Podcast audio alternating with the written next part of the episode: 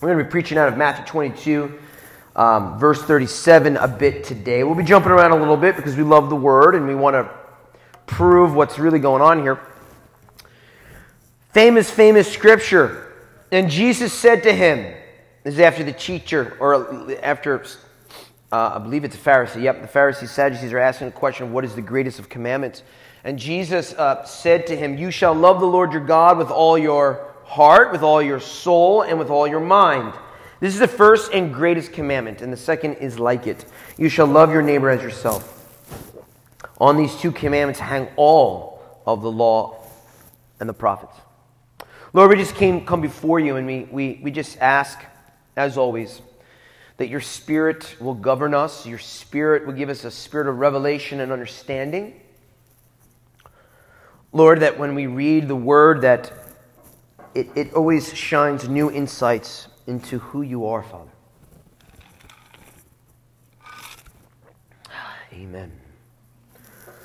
Today is uh, a message on uh, what I'm calling the mind and heart balance. That's what we're calling it. And uh, what we have here is this is a, a, culmination to, I think a culmination, maybe in another two weeks, because next week Josh is going to be preaching. Um, in another two weeks, I may, I may end the sermon series. I don't know, maybe this will be the end of the sermon series on covenant. Um, we'll just see how the Holy Spirit leads. Amen. Uh, but yeah, we've had a couple weeks off because we had Palm Sunday, we had Resurrection Sunday, so it's oh, sometimes it's disjointing. Like, oh, you remember back three weeks ago when? But that's what we're doing.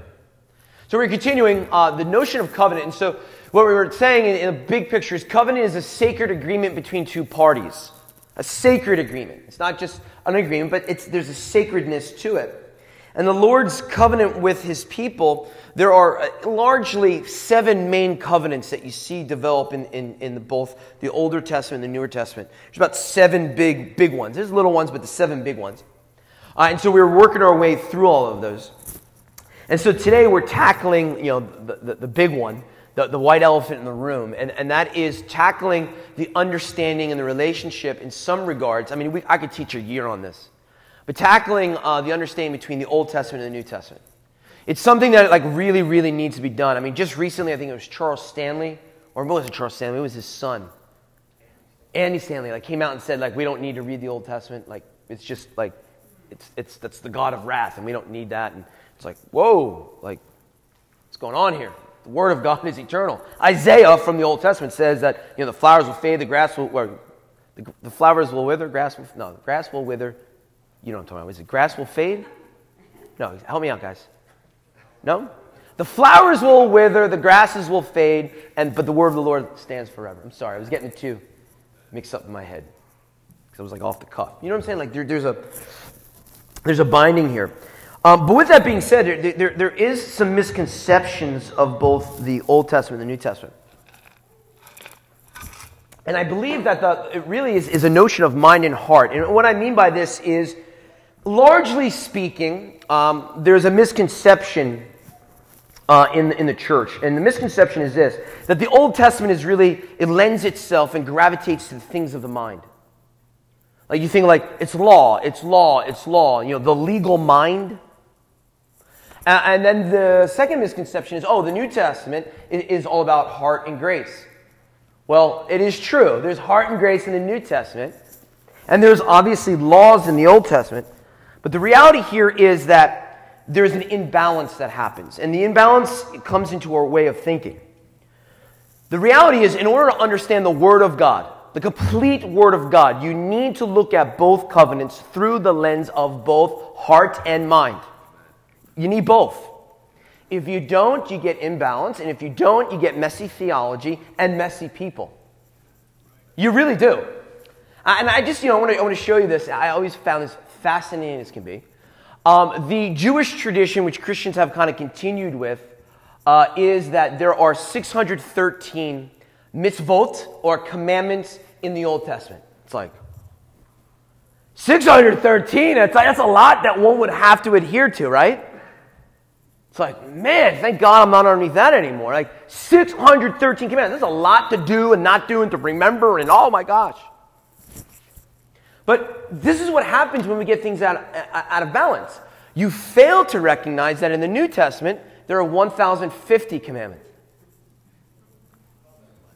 Like, if you actually take a look at what God, what Jesus and Paul tells you to do, there's more commandments in the New Testament than the Old Testament. Now, obviously, we know the greatest of commandments is to love the Lord your God with all your heart, all your mind, all your soul, all your strength, and to love your neighbor as yourself. And if you do that, well, then all other commandments and all other things will happen. But do's and don'ts do this, don't do this 1,050. And some nut job out there actually counted them all out. Like, I, for example, for example, like uh, abstain, uh, don't have any idols, do not fornicate, do not eat any strangled meats, uh, don't eat anything that's offered to idols, avoid all appearance of evil. But then also cool things like be exceedingly glad, be reconciled to a brother. Like that's a command. Like to have joy is a command. To be reconciled to a brother is an actual command. Like you're to do not fear. Now, in the New Testament, we're like, oh, well, you know, he says, do not fear, but it's a command. Do not fear. But that law and those commands are done through the place of the heart and love and grace. So it's not heavy overbearing. You know what I'm saying? And so there's more. I mean, obviously, it just kept going and kept going and kept going. Do not, like, do not be like the hypocrites in prayer. Do not be like the heathen. Uh, be not hypocrites when fasting. Don't call yourself a rabbi. Don't call anyone a father, right? Like rabbi, a great teacher. I, I, I nuts. Like the official title of the assemblies of God for me is a reverend. I'm like, please don't ever call me reverend. Why? I, in some regards, hopefully they're not listening. I mean, it's, it's almost like not biblical. Rabbi in Hebrew is a great teacher, a revered teacher. What's reverend? You call me reverend because I'm supposed to be. What's the Jesus thing? Like, you know, I'm to be revered. That's the title. I'm supposed to be revered. No, I'm supposed to, like, serve. I'm supposed to love. I'm supposed to get in the gutter with you. And I'm your brother and you're my brother. And you're supposed to correct me when I'm off. And I'm supposed to correct you when, I'm, when you're off. And we're supposed to run the race together without holding grudges, without, without being hypocrites, without, without not being reconciled. But there's one like, do not call anyone a great teacher, a revered one. Don't call anyone a father, except for your heavenly father, and obviously your daddy. But what they're getting at here is like, you know, kind of like bestowing that type of honorific thing for we are like every mountain shall be made low, every valley shall be raised up. Like we're we're together. I'm not going to make a big deal if you call me Reverend, but I'm going to be like, can you call me Dave? Or like maybe Pastor Dave, like to be so, if, if you're feeling to be respectful in a moment, for the most part, man, come on. So I hope that didn't rub anyone too wrong. All right, now with this today, to be honest, um, there, there are some things today that I was like, whoo, this is, this is like, I'm, I'm going to be talking about some hot topic things in our culture a little bit, on mind and, and heart. And, you know, I just want you to feel the liberty to like I'm going to actually make myself more available after service, maybe after prayer. If you guys have questions on this, on some of this stuff, I, I want you to be able to like come up to me and talk to me because depending on, on where you're at in culture or maybe even how well I articulate it or not articulate it, it, it, it may, it may, I don't know. Yeah, it may rub people the wrong way. I don't know. I don't really think so, but we'll, we'll see. Okay? Yeah, it's my job. so, what we got here is, is, really what we need to do here is we, we need to see, you, you need to see a balance with all this. Okay? The heart, the heart, which a lot of people view just as the place of the New Testament, uh, which I don't think is completely true, right? We've to take a look at the whole scriptures. But the notion of the heart is the notion of compassion, empathy, grace. Um, uh, the notion of mind is like the place of reason and intellect. And and it, you know, I'm just going to be real with you. If we, get, if we can just all just get over this 21st century cultural war thing, let's just be real. In literature, in the Bible, and most likely stereo, not most likely scientifically, inside of the uh, human beings, women have a tendency to gravitate towards a place of compassion and grace and being nurturing. That's why they're the ones that have the children, right? They're, there's something godly and biological and DNA that, that women have a tendency to gravitate towards that way. And men have a tendency to gravitate towards the mind and the reason, and this is why and this is not. And, and of course, some women err on the one side and men err, err on the other side. I get it. God is both. He has attributes that are of more of that typical femininity in, in, in a way. What I mean by femininity, I mean like nurturing, love, grace, compassion. But he also has attributes that would be considered more of the quote unquote male attributes, right? He's a God of war. He's a staff and a rod of iron. He's coming back to save us with fire in his eyes on a horse, and his name is written in blood on his thigh. He's going to defeat the enemies of God. When he puts his feet on the earth, it's going to cause an earthquake. Like that imagery in literature, right? It's, it's, it's like, just being real with you, right? There's a little bit more of that, right? And so that's what's, what's going on here. But, and if you still don't believe me with this stuff as, as human beings, because you know how culture is going these days, right? Pick anything you want to be, and that's what you are. Let's just use this very simple example that I was dying from. It's a, it's a meme from Facebook, and I think it proves everything. Oh, that's not true. There. Ah, there it is.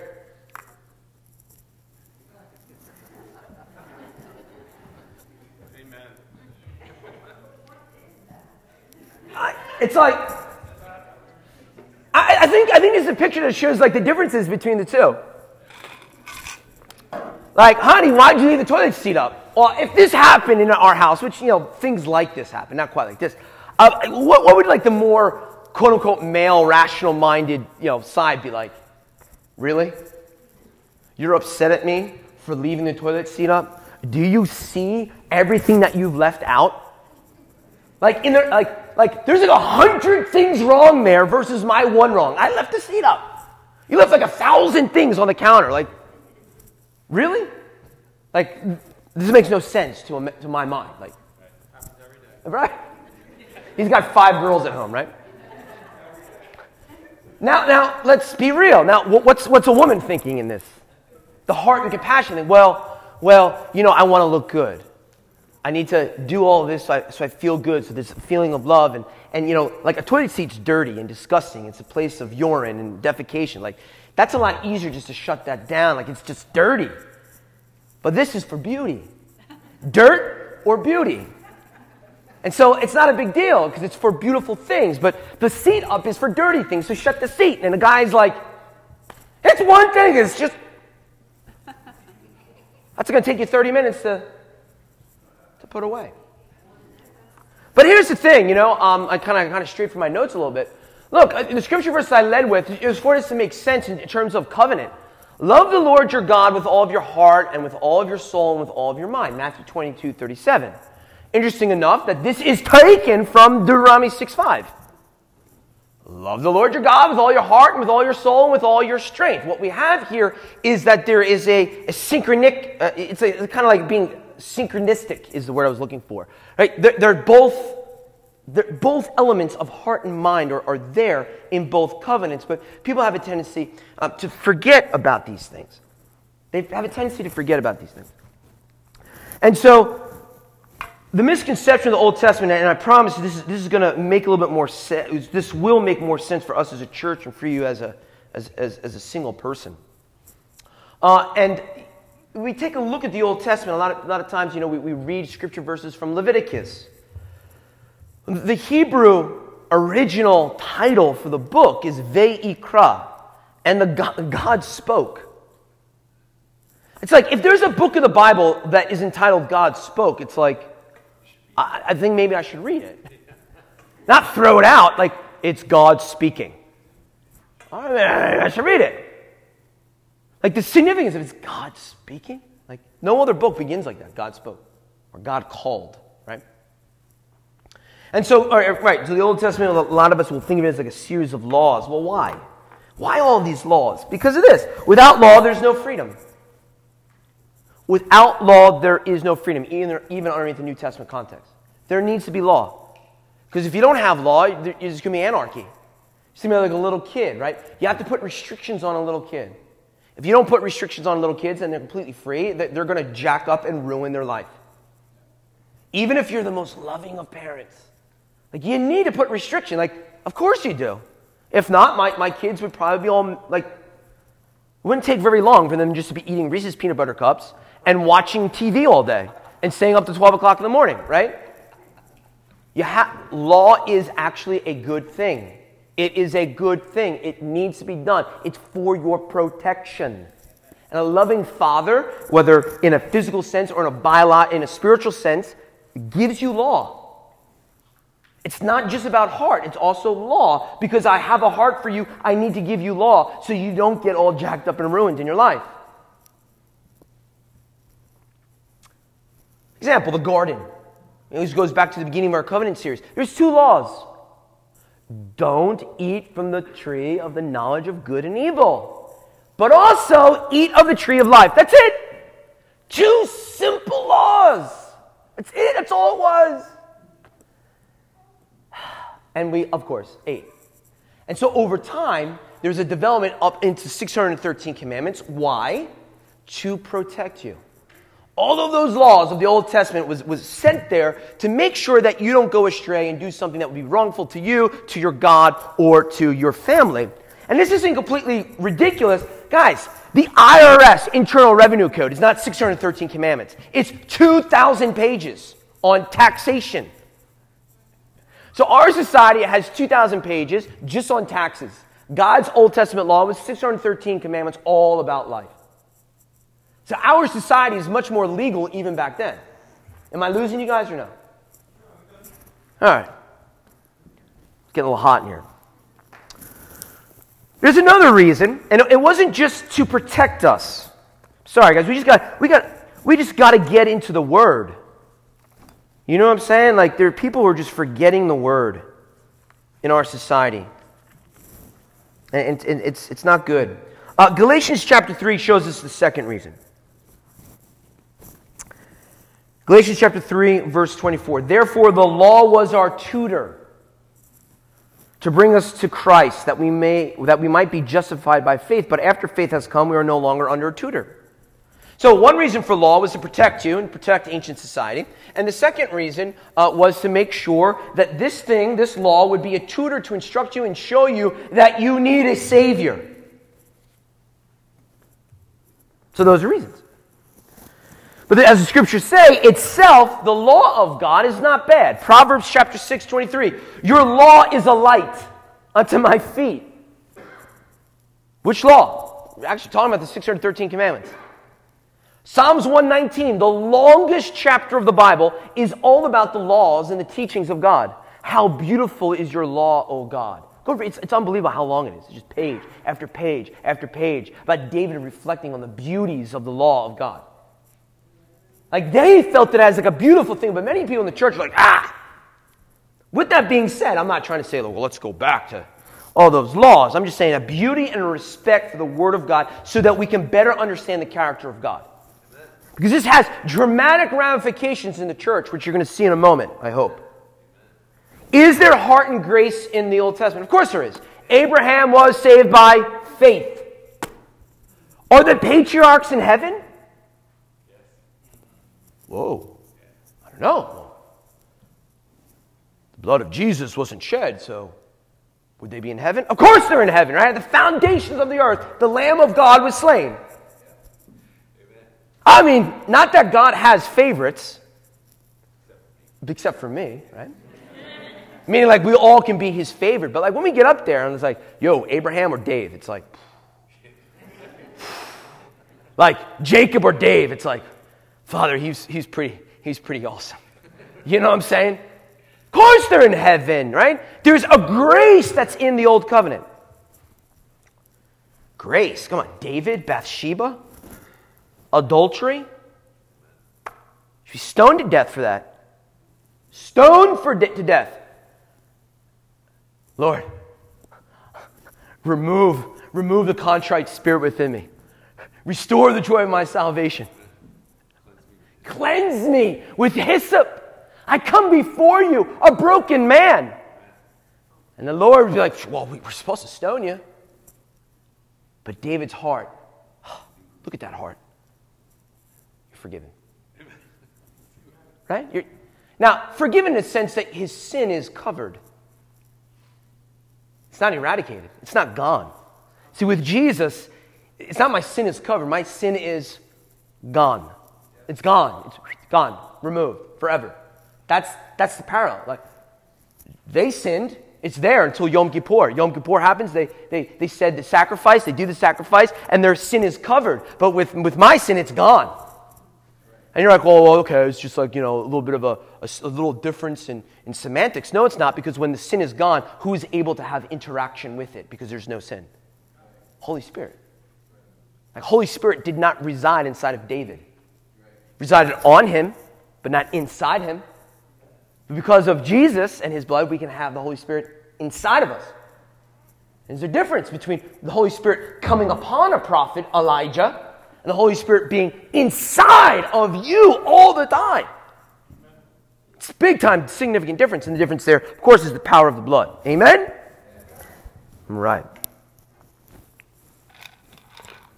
So, as I was saying, people have a tendency to see the Old Testament leaning to the mind, the legal mind, and the New Testament being one that is leaning towards the, um, the intellect. Could anyone maybe just get me a little water? I was pounding out this coffee this morning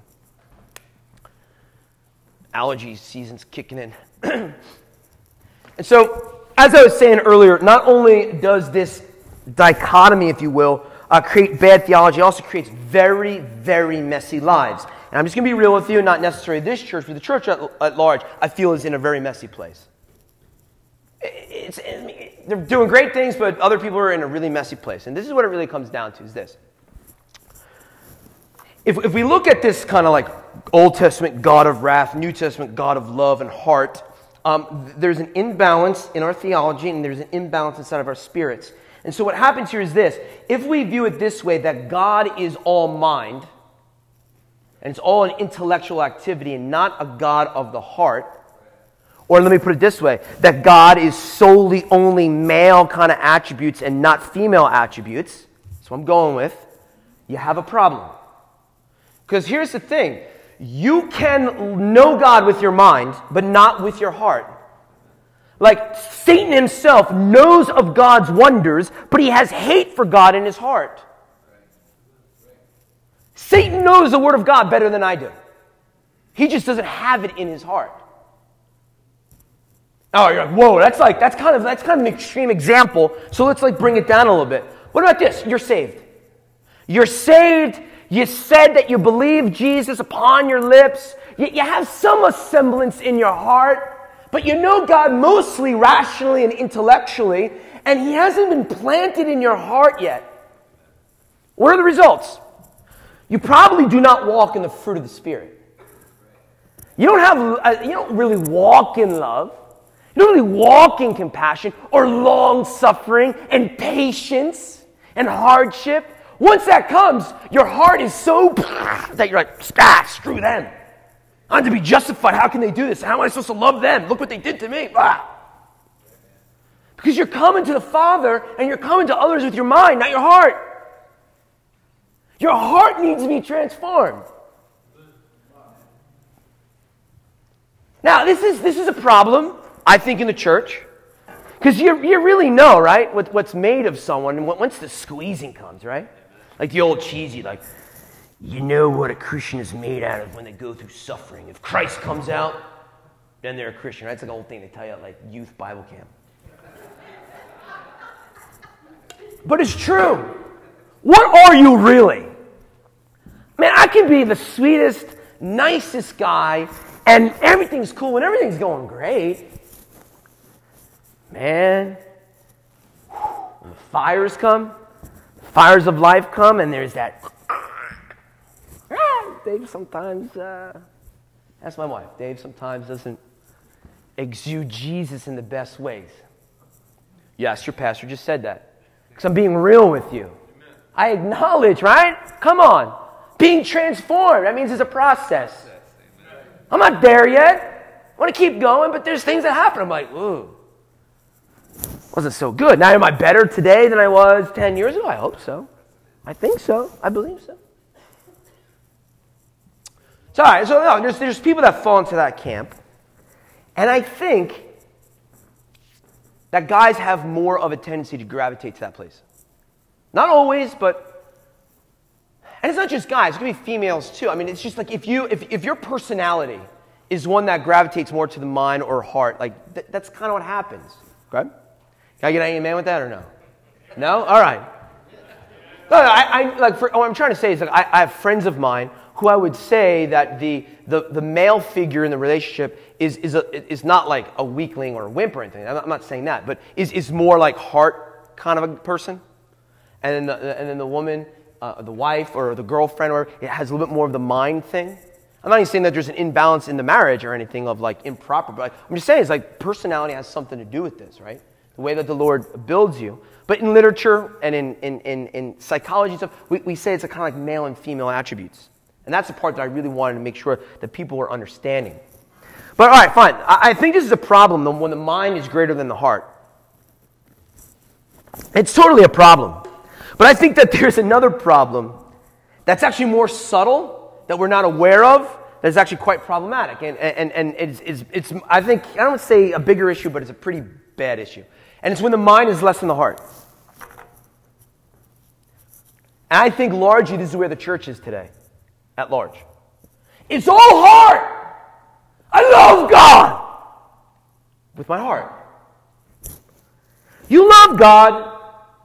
You, you, you have emotional experiences with Him, powerful times of worship.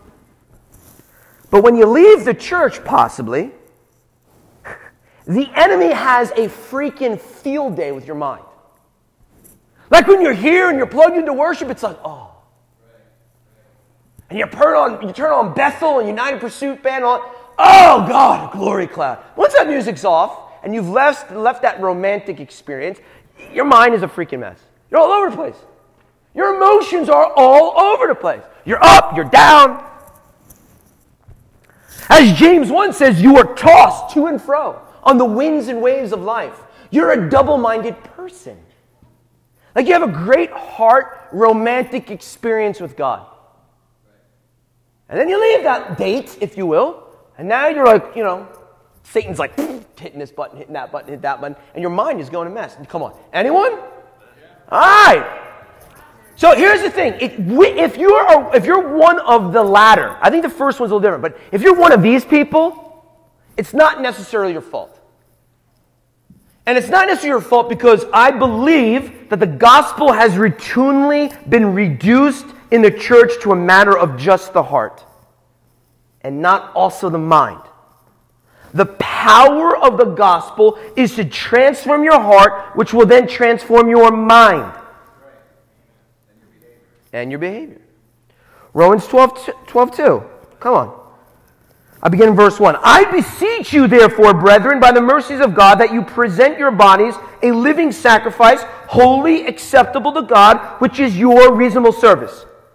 And do not conf- be conformed by, uh, to this world, but be transformed by the renewing of your mind, that you may prove what is that God and acceptable and perfect will of God. Sorry. That you may prove what is that good and acceptable and perfect will of God. Yeah, well, transform your heart, brother. Transform your heart. Yeah, but transform your mind as well. Now, this is, this is important. This is very important because you need to have a balance. If you don't have a balance, things get bad. And what I'm just saying here is, I feel someone who's been in the church for 30 years, you see how I said that? How I feel. Not what I know. Subtle little difference. See how I feel about this? I really do believe that there has been a focus so much on the heart that we've lost the mind. There's an anti-intellectualism in the church, and I'm not saying you have to be like some bookish like PhD, but approaching the Lord also with your mind. Love the Lord your God with all of your heart, your mind, and your soul. And your strength. Now, this, is, this is a big thing, guys.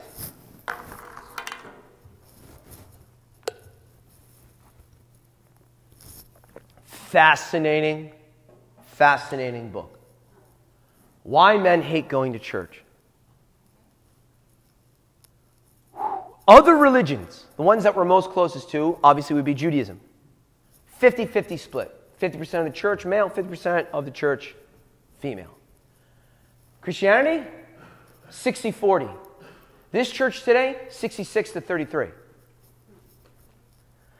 I believe, and I know by data, oh, I know by data that we are failing men in the church. We're failing them.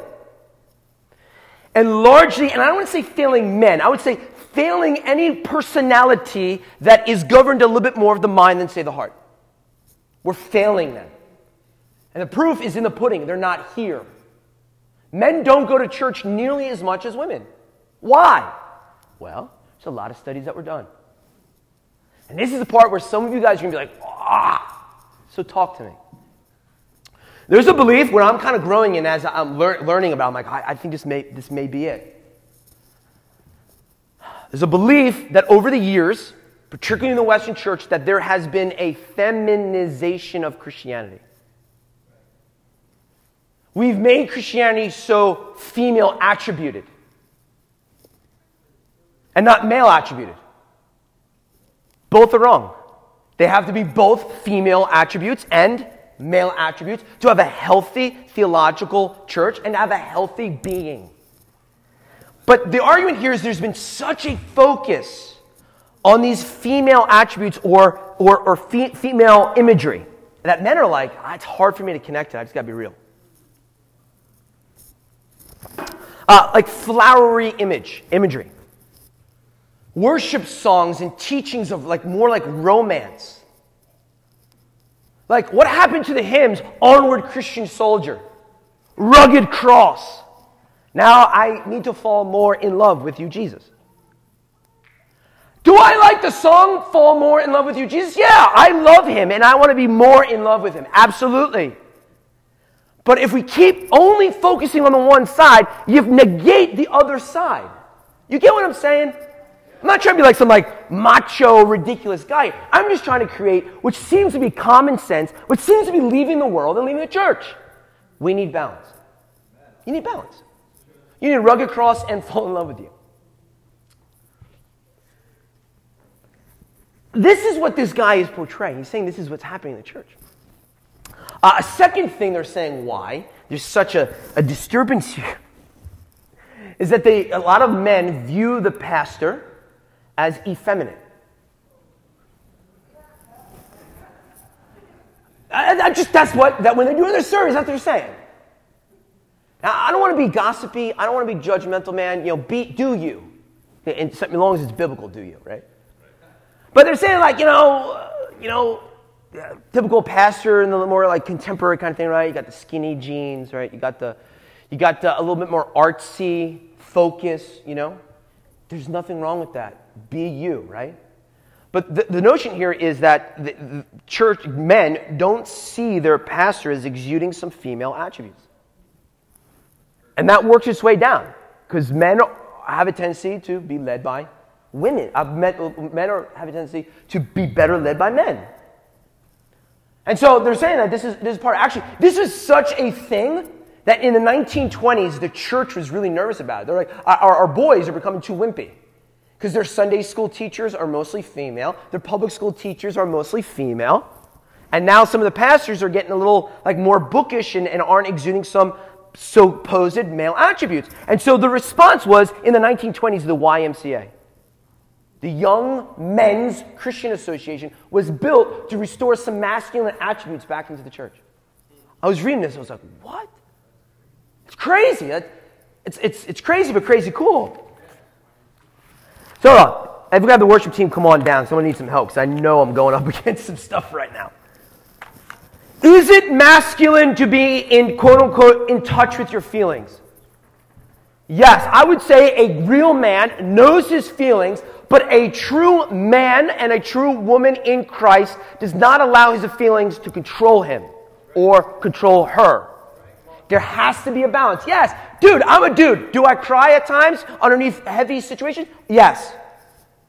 Do I have love in my heart and do I like, oh, break when I see my little girls run to me and jump on my arm? Absolutely. It's called being a man, being a father. But I can't allow those emotions to dictate who I am in Him and, identity in Him. But there, it's, it's, I'm telling you guys, it's, it's subtle. And if you're a woman, you're like, what the heck is he talking about? But I'm telling you, if you're a guy here, you're probably like, uh huh. Yeah, Brian. You, you, know it's the truth, man.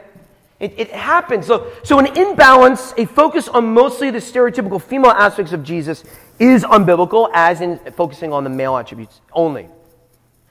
I'm just coming down on the more nurturing female side because that has been the focus. Because we've said that, that Jesus wants your heart. Yeah, he wants my heart, but he wants my mind. He wants my soul. He wants everything. We just need a little, a little godly correction, I think, in the church because I want to see men get saved. And I want to see women get saved. And I want to see boys know what it means to be a father. Like, well, I want boys to know what it means to be a dad, what it means to be a man. And you go back to last year's uh, um, uh, Father's Day message, we did uh, the different faces or masks that men wear to hide their insecurity. It's, it's, it has a lot to do with that. But it's this notion of mind and heart. It's notion of like, okay, Old Testament, New Testament. It's, it's coming together in the full Testament, the full understanding of God. Yes, He is the Lamb of God, but He's also the Lion of the tribe of Judah. Yeah, David is writing this like heart flowery psalms, but he's also picking up stones and going after Goliath and cutting his head off. He's also going out cutting the foreskins off the Philistines and being like, here's my bride price. Bang. He's a man of war, right? So there's both imagery that needs to be understand, understood. If we only have the Lamb of God, we're going to enter into a very seeker friendly church. Very seeker friendly. Hey, man, whatever's on your heart, and oh, you're struggling with this sin, and oh, it's, you know, it's okay. We all struggle with stuff. Oh, that's partially true. You are being molded. But come on. We also need the line of God. And if you only have line of God, you're like condemnation, wrath, like I'm not good enough. It's like, that's not good either. But if you have the lion and the lamb, you have an understanding of a loving father who sees victory in me. He, I have a loving, he loves me, even though my dad may not love me. I have to understand what this means to be loved by him. But this love is like the love of a father. It's the love of a, of, of, of, a father over a son, but it's also the love of a general over his troops. It's like, I'm calling you into higher places. I'm calling you into a place of victory.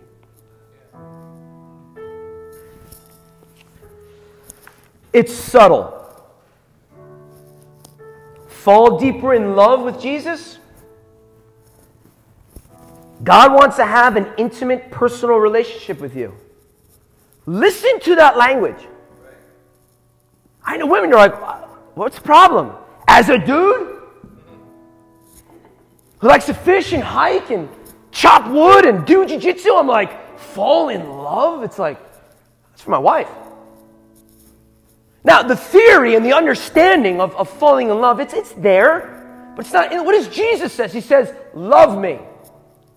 He doesn't say fall in love with me. He says, love me. Oh, I can love you.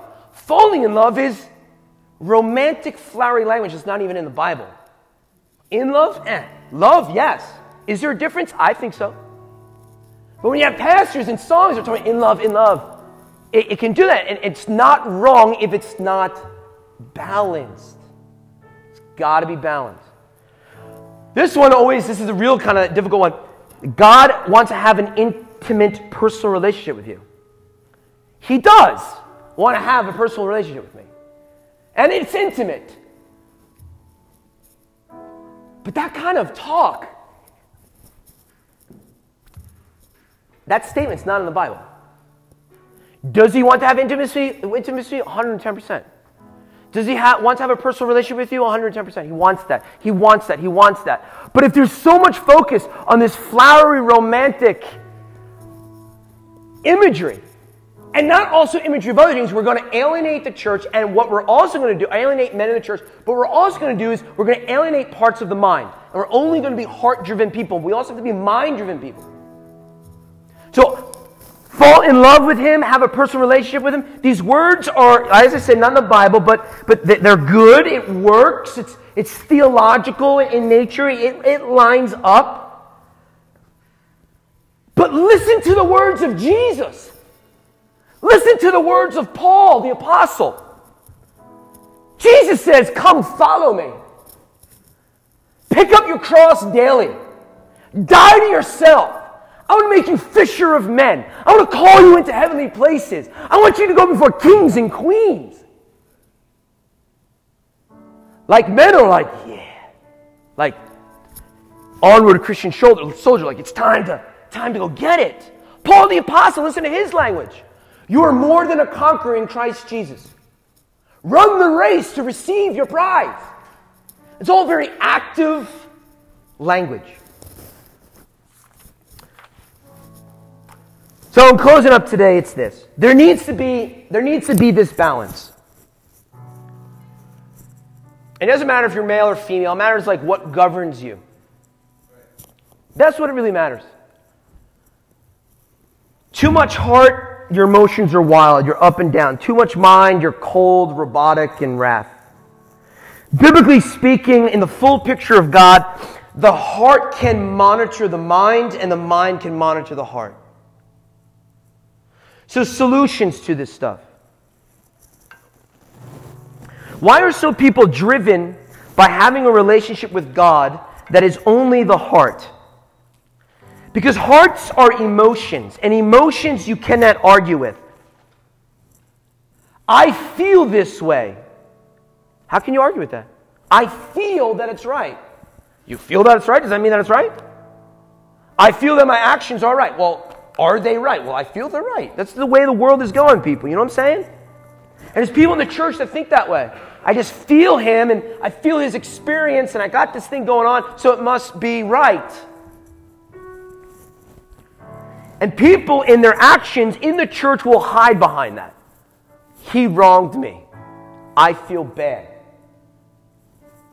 Well, did he really wrong you? What's really going on, brother? What's really happening? You're allowing your emotions to dictate your life.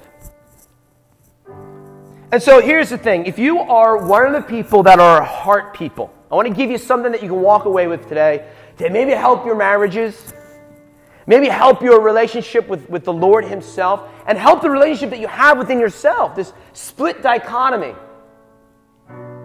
Heart people, if you are heart driven people, which stereotypically is going to be more female, use your heart to your advantage.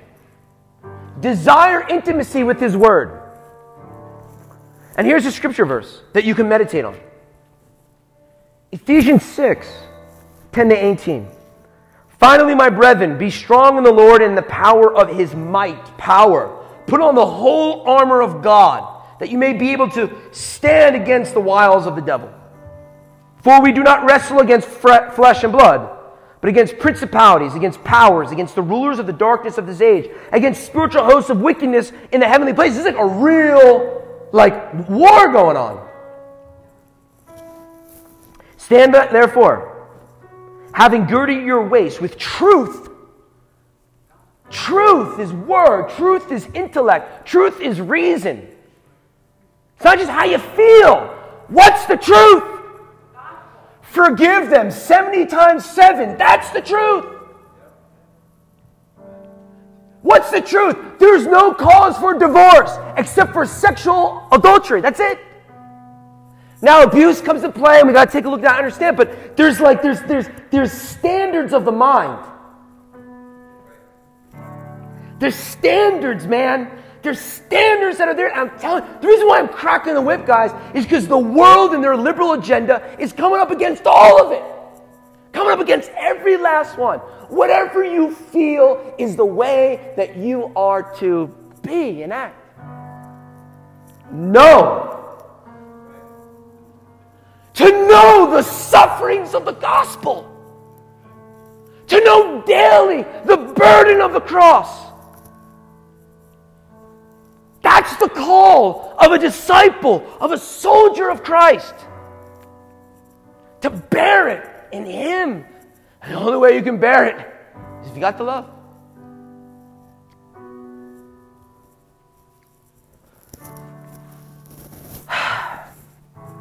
So let's talk to the dudes here.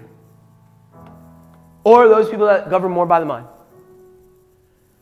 Well, your strength becomes your greatest your weakness becomes your greatest strength. If you're governed by the mind, use the mind. Use it. Don't forsake it. use your mind to your advantage and read his word. Use your mind and say, what, what, is, he, what, what is he really saying about, about all this? Because, guys, many of us do need to become more compassionate and more nurturing and more loving and more understanding and more empathetic. Absolutely. Because those are not feminine qualities, they are the qualities of Christ. Ephesians chapter 3, verse 14. I mean, I, I just, I make this a, a daily, sometimes just, just a weekly meditation.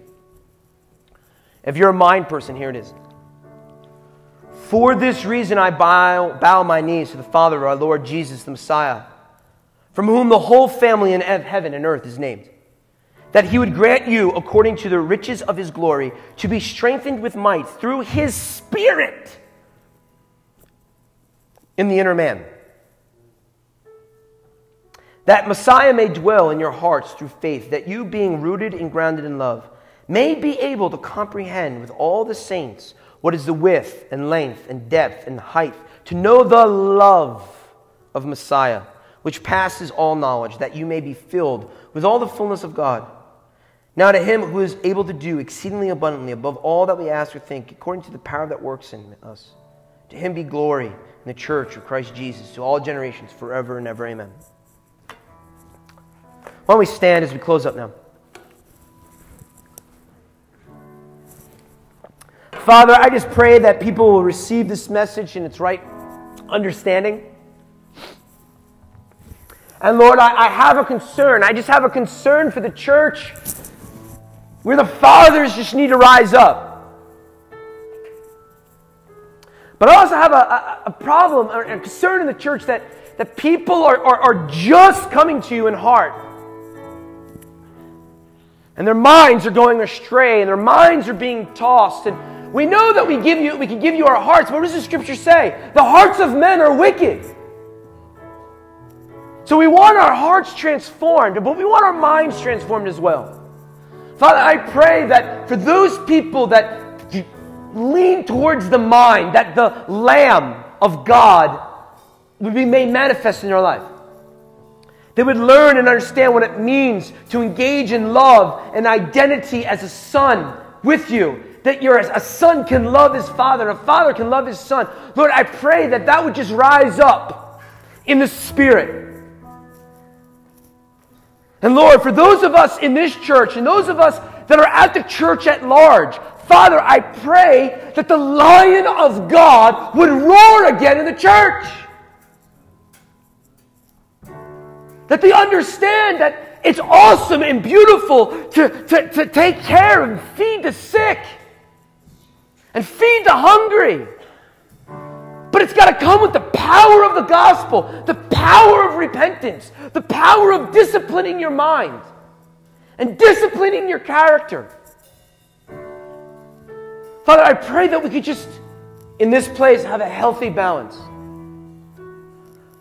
of love, of the Lamb, of the mind, and discipline that they would work in harmony.